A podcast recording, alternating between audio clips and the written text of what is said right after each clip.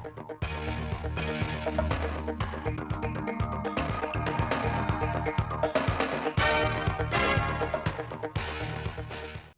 kính chào quý vị và các bạn đến với bản tin thời sự trực tiếp 16 giờ chiều nay, ngày 3 tháng 10 của Đài Phát thanh Truyền hình Thanh Hóa. Bản tin đã được thực hiện trên sóng FM tần số 92,3 MHz.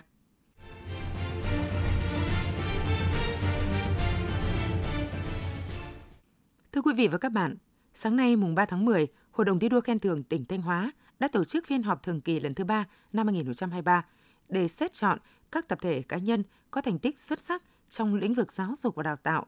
đề nghị các cấp tặng danh hiệu thi đua. Phát biểu tại phiên họp, Chủ tịch Ủy ban dân tỉnh, Chủ tịch Hội đồng thi đua khen thưởng tỉnh Đỗ Minh Tuấn nhấn mạnh, việc đề xuất và khen thưởng chính xác kịp thời sẽ tác động tích cực tới các phong trào thi đua yêu nước, tạo động lực phấn đấu, hoàn thành xuất sắc nhiệm vụ của mỗi tổ chức cá nhân, tạo sức lan tỏa sâu rộng trong cộng đồng. Do vậy, nhiệm vụ này phải được thực hiện trên tinh thần khách quan công bằng. Mỗi tập thể cá nhân được lựa chọn đề nghị tặng thưởng phải có thành tích xứng đáng, phải thực sự là hạt nhân trong các phong trào thi đua. Sáng nay, Ban Thường vụ tỉnh đoàn Thanh Hóa tổ chức tập huấn phương pháp xây dựng, viết đề án cho các dự án lọt vào vòng bán kết cuộc thi dự án khởi nghiệp trong đoàn viên thanh niên tỉnh năm 2023. Sau hơn 3 tháng triển khai thực hiện cuộc thi ý tưởng khởi nghiệp trong đoàn viên thanh niên năm 2023 đã thu hút hơn 150 tác giả, nhóm tác giả với hơn 150 ý tưởng khởi nghiệp. Trải qua vòng sơ khảo, căn cứ vào từng lĩnh vực, ban tổ chức cuộc thi đã lựa chọn 15 ý tưởng có tính khả thi cao vào vòng 2, đồng thời thành lập hội đồng tư vấn cho các thí sinh phương pháp, cách thức xây dựng đề án khởi nghiệp. Thời gian qua, các cấp chính quyền, ngành chức năng của tỉnh Thanh Hóa đã nỗ lực thực hiện đồng bộ các biện pháp để thúc đẩy các hoạt động xây dựng xã hội số, chú trọng đầu tư hạ tầng thông tin, xây dựng phát triển các dịch vụ số, khuyến khích người dân đầu tư, trang bị, sử dụng máy tính, điện thoại thông minh, kết nối mạng Internet và truy cập sử dụng các ứng dụng dịch vụ số. Theo báo cáo xếp hạng đánh giá mức độ chuyển đổi số DTI năm 2022, tỉnh Thanh Hóa xếp thứ 15 trên 63 tỉnh thành, trong đó các hoạt động xã hội số xếp thứ 13 cả nước. Xác định phòng cháy chữa cháy là nhiệm vụ hết sức quan trọng mà người dân là chủ thể trong thực hiện. Công ty trách nhiệm hoạn BOT Nghi Sơn 2 đã dành gần 200 triệu đồng để tài trợ đầu tư các công trình phòng cháy chữa cháy tại chợ Hải Hà và các hộ dân ở xã Hải Hà, thị xã Nghi Sơn. Sau khi lắp đặt và bàn giao thiết bị, công ty trách nhiệm hữu hạn điện BOT Nghi Sơn phối hợp với Ủy ban dân xã Hải Hà tổ chức lễ ra mắt mô hình điểm chữa cháy công cộng, tổ liên gia an toàn phòng cháy chữa cháy, tổ chức diễn tập phòng cháy chữa cháy, qua đó giúp người dân hiểu rõ hơn về tầm quan trọng của công tác phòng cháy chữa cháy, nắm vững nguyên lý phòng cháy chữa cháy và cách sử dụng các thiết bị chữa cháy khi có tình huống. Huyện Nga Sơn hiện có 55 trường thuộc 3 cấp học, tiểu học, trung học cơ sở, trung học phổ thông và một trường trung cấp nghề với trên 25.000 học sinh. Tính đến hết tháng 9 năm 2023, huyện Nga Sơn đã bao phủ 99,68% học sinh tham gia bảo hiểm y tế. Nhiều trường học trước đây thuộc vùng bãi ngang ven biển, học sinh được ngân sách nhà nước hỗ trợ 100% bảo hiểm y tế. Sau khi các xã này được đưa ra khỏi vùng kinh tế xã hội đặc biệt khó khăn, các địa phương đã chủ động phối hợp với các ngành, chỉ đạo các nhà trường tăng cường các biện pháp để học sinh tích cực tham gia bảo hiểm y tế theo hình thức tự đóng, có sự hỗ trợ 30% của ngân sách nhà nước. Tối ngày 30 tháng 9, trong khi làm nhiệm vụ tuần tra kiểm soát đảm bảo an ninh trật tự an toàn giao thông trên tuyến đại lộ Lê Lợi, thành phố Thanh Hóa, lực lượng công an đã phát hiện bắt quả tang hai nam thanh niên tàng trữ trái phép chất ma túy. Tại công an thành phố Thanh Hóa, hai nam thanh niên khai nhận tên là Lê Hùng Sơn, sinh năm 1983 và Nguyễn Hữu Tiến, sinh năm 1995, đều trú tại phường Quảng Hưng, thành phố Thanh Hóa. Tăng vật thu giữ được là 3 viên hồng phiến. Hiện vụ việc đã được bàn giao cho đội cảnh sát điều tra tội phạm về ma túy công an thành phố Thanh Hóa tiếp tục điều tra làm rõ.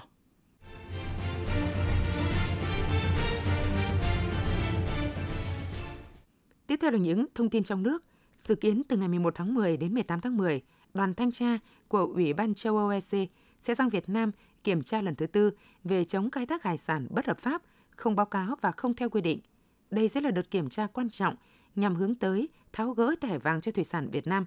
Gỡ thẻ vàng IUU là nhiệm vụ quan trọng và cấp thiết vì Liên minh châu Âu EU nằm trong top 5 thị trường xuất khẩu lớn nhất của thủy sản Việt Nam. Theo Bộ Tài chính, trong tháng 9 năm 2023, thu ngân sách nhà nước ước đạt trên 89.000 tỷ đồng, giảm hơn 52.000 tỷ đồng so với mức thu bình quân 8 tháng. Trong tháng 9 năm 2023, thu nội địa ước đạt gần 74.000 tỷ đồng, thu từ dầu thô ước đạt 5,6 nghìn tỷ đồng, thu cân đối ngân sách từ hoạt động xuất nhập khẩu ước đạt khoảng 10.000 tỷ đồng. Lũy kế 9 tháng năm 2023, thu ngân sách nhà nước bằng 75% dự toán ước tính có 25 trên 63 tỉnh thành phố thu nội địa 9 tháng đạt trên 76% dự toán, 11 trên 63 tỉnh thành phố tăng trưởng thu so với cùng kỳ, trong khi có tới 52 địa phương thu thấp hơn so với cùng kỳ năm 2023. Theo số liệu Tổng cục Thống kê, 9 tháng năm 2023, cả nước đã giải ngân gần 16 tỷ đô la Mỹ vốn đầu tư trực tiếp nước ngoài. Đây là số vốn đầu tư trực tiếp nước ngoài thực hiện cao nhất của 9 tháng trong 5 năm gần đây. Tổng vốn đầu tư nước ngoài đăng ký vào Việt Nam trong 9 tháng của nhà đầu tư nước ngoài đạt trên 20 tỷ đô la Mỹ, tăng 7,7% so với cùng kỳ năm 2022. Trong 9 tháng năm 2023, xuất khẩu cà phê của Việt Nam đạt 65.000 tấn. Mặc dù lượng xuất khẩu giảm trên 32% so với cùng kỳ năm 2022, nhưng giá cà phê xuất khẩu vẫn đạt ở mức cao. Giá cà phê xuất khẩu trung bình trong nửa đầu tháng 9 năm 2023 tiếp tục tăng, đạt 3.151 đô la Mỹ một tấn. Đây là mức giá rất cao trong nhiều năm trở lại đây. Bộ Nông nghiệp Phát triển nông thôn dự báo năm 2023, Việt Nam có thể thu về 4,2 tỷ đô la Mỹ từ việc xuất khẩu 1,7 triệu tấn cà phê. Như vậy, xuất khẩu cà phê đang đứng trước cơ hội phá kỷ lục chưa từng có từ trước đến nay và đánh dấu năm thứ hai liên tiếp ngành cà phê Việt Nam đạt trên 4 tỷ đô la Mỹ. Từ tháng 3 năm 2023 đến nay, giá đường trong nước tăng mạnh từ 16.000 đồng một kg lên trên 20.000 đồng một kg và đến thời điểm này vẫn duy trì ở mức cao. Niên vụ 2023-2024, thị trường đường được dự báo vẫn duy trì nhiều điểm tích cực, trong đó diện tích trồng vụ đông xuân niên vụ 2022-2023 ở một số nhà máy đường đã tăng so với cùng kỳ năm trước. Ngoài ra, biện pháp phòng vệ thương mại của Bộ Công Thương đối với một số sản phẩm đường nhập khẩu vẫn còn hiệu lực. Cùng với đó, sức tiêu thụ của thị trường đã hồi phục trở lại sau đại dịch. Những yếu tố này sẽ giúp sản phẩm đường trên thị trường nội địa vẫn giữ giá trong niên vụ tới. Đây là tín hiệu vui cho các doanh nghiệp mía đường sau một thời gian dài gặp khó khăn. Bước vào quý cuối cùng của năm nay, lãi suất huy động tại phần lớn các ngân hàng tiếp tục ở mức thấp, thậm chí một số ngân hàng tiếp tục giảm vào những ngày đầu tháng 10. Cụ thể, theo khảo sát trong ngày đầu tháng 10 năm 2023, lãi suất huy động lãi suất huy động tại một số ngân hàng như Ngân hàng Thương mại Cổ phần Việt Nam Thịnh Vượng VPBank, Ngân hàng Thương mại Cổ phần Á Châu ACB, Ngân hàng Thương mại Cổ phần Bắc Á Bắc Á Banh tiếp tục giảm từ 0,15 đến 0,3 điểm phần trăm đối với nhiều kỳ hạn. Trước đó, lãi suất tiền gửi tại 4 ngân hàng thương mại nhà nước đã đồng loạt giảm xuống vùng thấp nhất ghi nhận hồi đại dịch COVID-19. Lãi suất cao nhất tại 4 ngân hàng này chỉ còn 5,5% một năm, áp dụng với kỳ hạn 12 tháng trở lên. Trong 9 tháng năm 2023, nông nghiệp cả nước tăng trưởng cao trên nhiều lĩnh vực, trong đó nổi bật là xuất khẩu nông lâm thủy sản. Trong 3 tháng cuối năm, ngành nông nghiệp cả nước đang tập trung các giải pháp nhằm phấn đấu kim ngạch xuất khẩu đạt 54 tỷ đô la Mỹ trong năm 2023.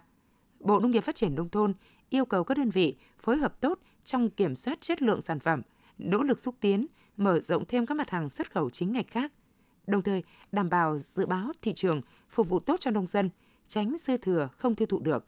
Tiếp tục xử lý các vấn đề thị trường nhằm tạo điều kiện thuận lợi cho xuất khẩu nông sản, thủy sản, đặc biệt là thị trường Trung Quốc, Hoa Kỳ, châu Âu, Liên minh Kinh tế Á-Âu.